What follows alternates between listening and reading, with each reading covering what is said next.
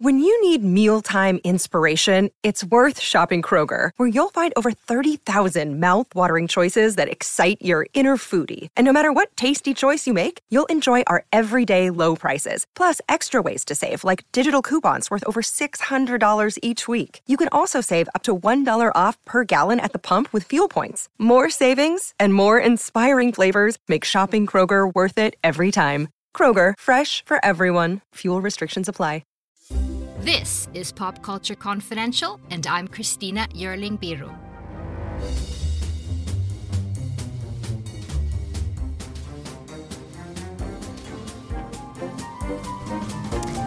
Hey guys, welcome to another dispatch from the Venice Film Festival. I'm so pleased that I had the chance to chat with actor Jared Harris and director Adrian Sibley yesterday on the day of their big premiere here at the fest of their documentary, The Ghost of Richard Harris. Jared, who we of course know as an acclaimed actor himself from Chernobyl, The Terror, Mad Men, Lincoln, you name it, he and his brothers Damien and Jamie are sharing this momentous event together here. They star in the documentary about their father, among many other colleagues and friends like Russell Crowe, Jim Sheridan, Vanessa Redgrave, and more. This isn't a biopic-y kind of doc. It's more of a fascinating study into understanding the man Richard Harris, if, if that's the right word, the huge presence that he was, for good and bad, as their father, as well as such a huge presence for so many others around him. Richard Harris, such a celebrated career on stage and screen, from Lindsay Anderson's This Sporting Life to Camelot, Gladiator, and finding his way to a whole new generation as Albus Dumbledore in the Harry Potter films. He had a reputation that he certainly liked to share, both in the press and to others. He was a rebel-rouser, a rule-breaker, and by no means a traditional father, as you'll hear here in our talk, unless you call pulling up to your son's game at school in a Rolls-Royce and a fur coat traditional. Anyway, here's my chat with Adrian Sibley and Jared Harris on location at the Venice Film Festival. Mister Sibley, Mister Jared Harris, thank you so much for coming on the show. Thank you. I know that you were approached by a lot of documentarians and producers through the years for this film. Why Mister Sibley? Well, actually, this started between my elder brother and Adrian. And um, and Adrian had made uh, a lot of really good documentaries. And, and Adrian said he wanted to do one on Dad. And then so my elder brother introduced Adrian to my dad at a dinner. And I'll let you take over. Yeah, so I met him at the Savoy where he used to live, and we he was kind of interviewing me, uh, but at the same time checking me out, and it, it was really interesting. I mean, it was a fascinating interview. It was the, he was the type of man that could hold an audience in the palm of his hands with his stories. I can believe it.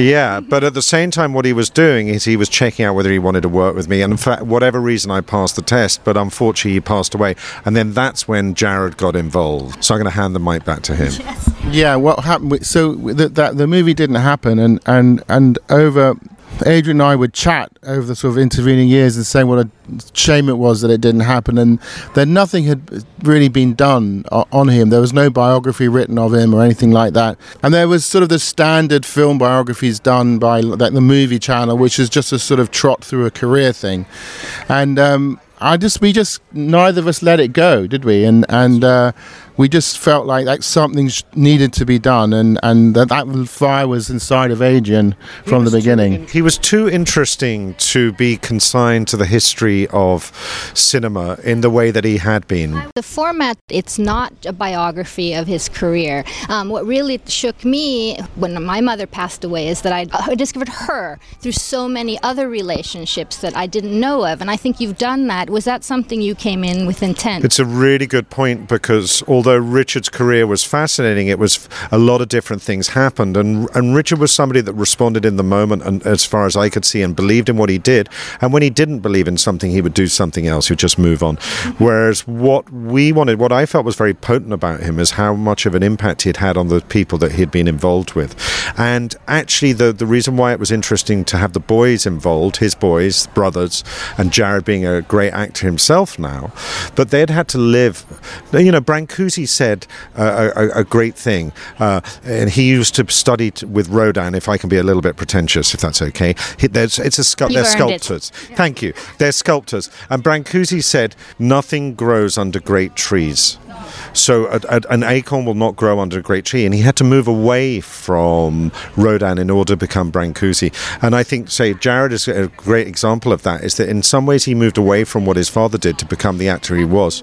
But the impact of Richard gave on people, his his children, but also other people, gave me the opportunity to explore the fundamental truth of parents and, and how it is in your relationship with that parent, but also how if you lose that parent, they are still with you, not necessarily just inside you, but in places, and and that's what was so potent. And Richard Richard's life force was so strong, we were able to do that, so I'm really glad you say that. I want to ask you, Jared, so you've worked with Stellan Skarsgård. Yeah. One of the things that I remember him saying, he's a father of many, as you know, Sure. is that his biggest advice is don't lie.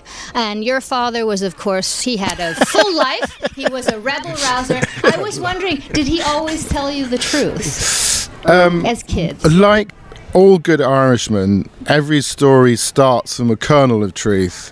And as you tell that story and retell it, you sort of find the, the, the best form of that story, which isn't necessarily... Um, grounded to the truth of what originally happened. I mean, one of the things that I happened after he died was I would run into friends and I would hear stories that he had told and discover that most of them were true. Mm. But, you know, or most of a story he told me was true, but normally the punchline was changed and something like that. I mean, there was the famous story that one of the, his famous stories that he told was about disappearing for weeks on end and, and being told that my mother was going to divorce him, and he comes back to the house, knocks on the door, and she comes down and she said, and he looks at her and says, why didn't you pay the ransom, right? Which is a great punchline. Now, th- actually what happened with that was it was all true except for the punchline. The punchline was Danny Jansen's, who was the, um, what's the show? The Fugitive. Yes. And he had become friends with Danny Jansen, and his wife told my father that story, and w- where because he would disappear, and one of the times he came back and he said, why didn't you pay the ransom? And my father went, that's a great punchline, I'm stealing it. Okay. So, but I mean, so the, a lot of those stories are, there's sort of a, there's a uh, there's a grain of truth with them, but you know, if he found a good punchline, he would pinch it. But did you feel as a kid that he would come back, that he, when he left for those periods of time, or you were at boarding school, did you have trust in, in, in him in that sense? I don't remember him being at home when I was young. Mm-hmm. Um, my elder brother does. Um, I, I, and then at the time that my memories start to become clear, we were off at boarding school. So, uh, and that's really where my my. My images of him are, are, are clearer. Him visiting us at school. I mean, Damien was telling us a story the other day that he re- he remembers he was the captain of the first eleven football team, and um, this Rolls Royce arrives on drives up onto the school grounds, up to the pitch, and then my father gets out with this, whoever his latest girlfriend was, in f- big fur coats with a jug of Pims, and they watch the football match and they all cheer for him, you know, come on D, come on D, and then um, get back into the car when the match was over and took off. And they didn't say hello to him or anything. Was he proud of the fact that his father came, or was he disappointed that he didn't stay? I remember always, well, you never knew when he was going to show up, um, because again, There were days, there was a specific, there were two weekends a term when the parents were allowed to come visit their children and take them out. Those are the two weekends you knew you'd never see Dad. Mm. And he would show up when he wanted to. And you'd su- you'd be in the middle of a class, and suddenly you'd see him walking down the corridor, or someone would go, Harris, Harris, your father's here. And he'd wave at you and then be taken on a tour of the school, basically find something that needed to be fixed at the school, bribe the headmaster and say, I'll take care of that. And he goes, now give me my children. I, I wanted to say something about Richard and lies, because I think that's a, it's, it's actually uh, looks like something that's just funny, but actually it's very pertinent to who he was. And if you notice, um, I, I found an amazing thing. Jared opened his the estate's Uh, archive to me, and it was it was in a lockup in, in in a place in Oxford, and it was kind of hard to get hold of, so I had loads of tapes and bits and pieces, and I found one of these reels, and I thought, this is really interesting, I wonder what this is. And it was the promo for his tour of America in the early seventies, when he had moved into this review kind of show where he sang and did poetry, and Richard voices it and just makes it up for the director, whoever's doing it. And it starts with, "My name is Richard Harris. I'm coming to your town tonight, and I'm going to tell you some lies."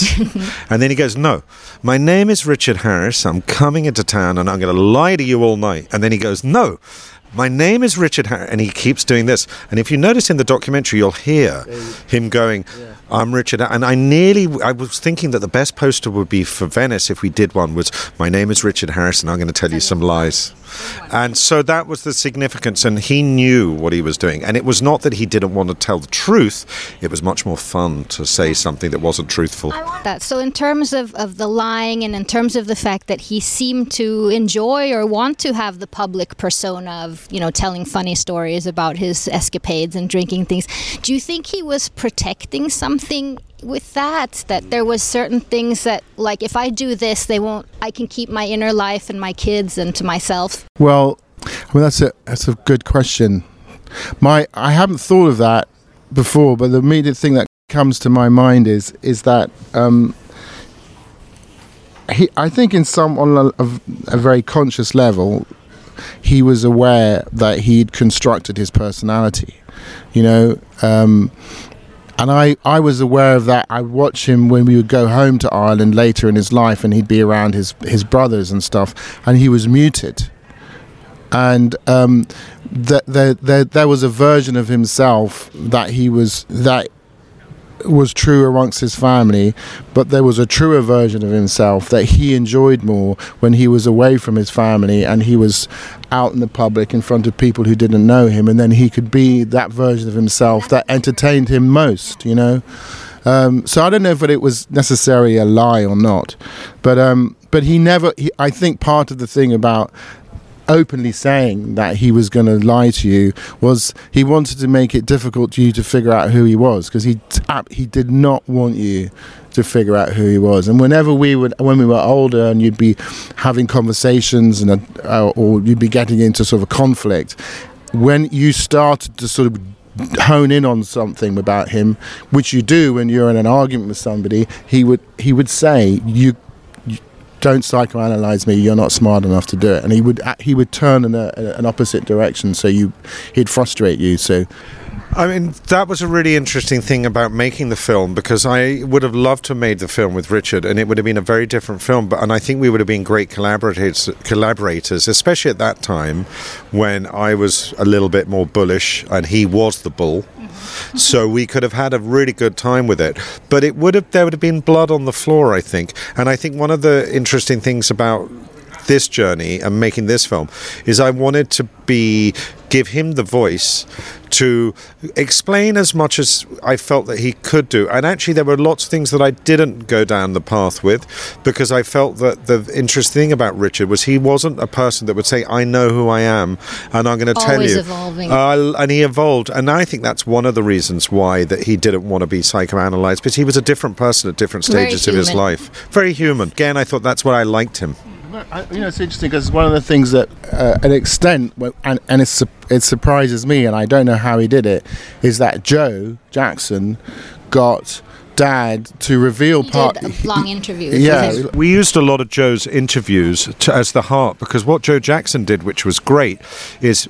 He was the, uh, a journalist that got involved with Richard, and Richard was unhappy with the other biographies that were out about him, and he decided that he would go on a path to, to uh, tell this guy his story. Now, it never actually happened, but they did do three interviews, and we, Jared told me about them, and then we managed to get them from Joe to listen to, and I used used those, and they actually provided the heart of the film in many ways. Is, uh, when you say that there would have been blood on the floor, what immediately sprung to my mind about that was in the very first uh, interview that Joe tried to do with Dad, he they actually almost got into a fist fight. Yeah. oh, oh god because Joe Joe took a rather sort of a, well he says a rather a deliberately pretentious tone with him, which immediately got my father's back up, and it sort of it started from this sort of very heated conflict, and then somehow through there he managed to Uh, get through that gate, if you like. How was that rage side of him for you as kids? We hear a lot about how it was for actors and for collaborators, but what about for you? I mean, uh, you know, he... you were always aware that there was this, that he had a temper. But I mean, mostly, I he... he He indulged us as children in the sense that he liked, he encouraged us to, when we were kids, he encouraged us to be kids, you know. He would lose his temper with us as people, as parents do lose temper with them. Um, time, yeah. Um, uh, but I, I, I mean, I, I never saw him wreck a room or anything like that.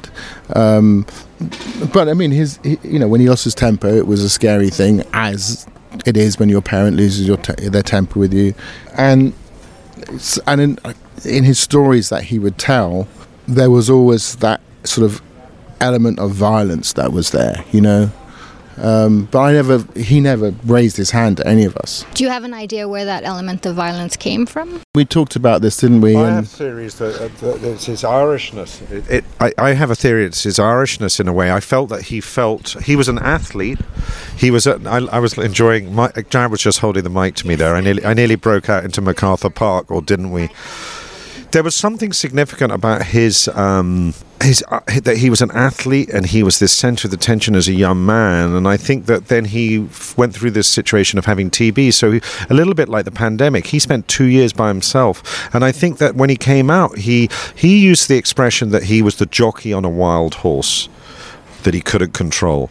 And by the time Joe interviewed him, he, it was slowing down. And Harry Potter, he was suddenly this cute old guy. The good grandfather, apparently. Yeah, but he, he didn't... He got on this because he had this lust for life was three of us combined. And I think within that, anger is part of it. Mm-hmm. It's a combination of things. But it was a, a unique, essential part of his personality. My name is Cindy Burnett, and each week I interview at least two traditionally published authors on my podcast, Thoughts from a Page. We talk spoiler-free about their books, so you can listen whether you have read the book or not. And then we delve into things that you most likely won't hear about anywhere else. The importance of the cover design, why they included various aspects of the story, personal details about both the books and the authors' lives, and so much more. You can find the podcast on every major platform and learn more about it on my website, thoughts from a page dot com. Thanks so much for checking it out. I want to ask you about your shared profession. Have you analyzed his process, and is anything that you use? Well, I mean, you know, again, this would be surprising to say, but he cared passionately about what he did, his work, and he was always prepared. Why is that surprising? Because people think that he was, I mean, you know, I mean, the, the, because the public image is that he was this sort of laissez-faire, devil-may-care, you know, hell-raising, boozy um person who who, who who took who took his talent for granted. Um, he cared passionately about what he did. When he showed up, he was always prepared. Um, so yeah, I I, I that's, that's I learned that lesson. I do. I, I did a stage version.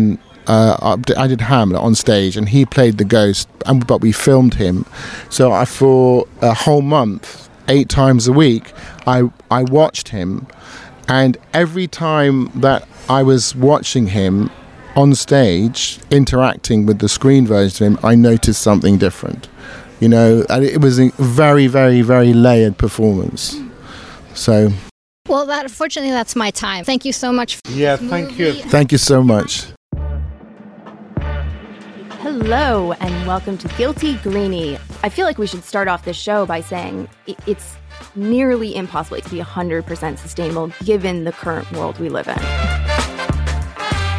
How do you eat an elephant? One bite at a time. Not a great analogy for a vegetarian, but, say, you know. We're talking uh, about sustainability, maybe not the best analogy. Don't eat the elephant is the first rule of the Guilty Greenie. There's your first challenge of the week. Avoid elephants. elephants. What they used to call frugal is now considered sustainable. That's such an aha moment, frugal to sustainable. You can save money and help the planet. That's going to be our new tagline for sure. Yeah, tag- you can find Guilty Greenie on Apple Podcasts or whichever podcast platform you prefer. And join us in tackling the Guilty Greenie challenges. Until then, stay curiously green.